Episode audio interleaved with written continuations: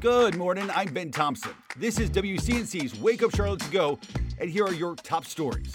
CMPD says a 14-year-old has died after a drowning at Pine Island Country Club.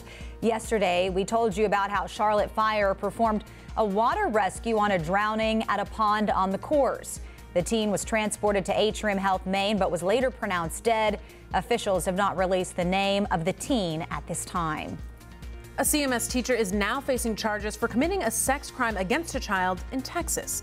Authorities are accusing McElhaney Jones of inappropriately touching at least one student.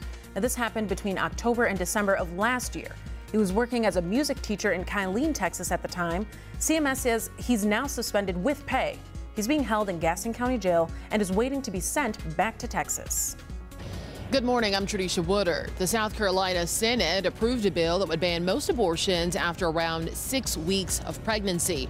Now, this bill restores a ban that was already put in place in the Palmetto State a year ago and is now headed to Governor McMaster's desk, who has promised to sign it. The Charlotte Fire Department now identifying both victims of last week's massive fire in South Park. DeMonte Sherrill and Reuben Holmes died last Thursday in the fire.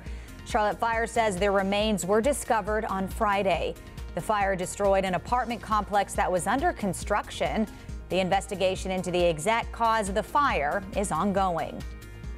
And a new lawsuit was just filed against a new North Carolina e-filing system, eCourts. Now, we've been talking about this for months. This system was supposed to go into effect statewide earlier this year, but it was postponed after multiple problems. Now, hundreds of people allege they've been wrongfully detained because of it. The system was active in 4 North Carolina counties testing the system. Thanks for listening. You can find all these stories and more right now on WCNC.com.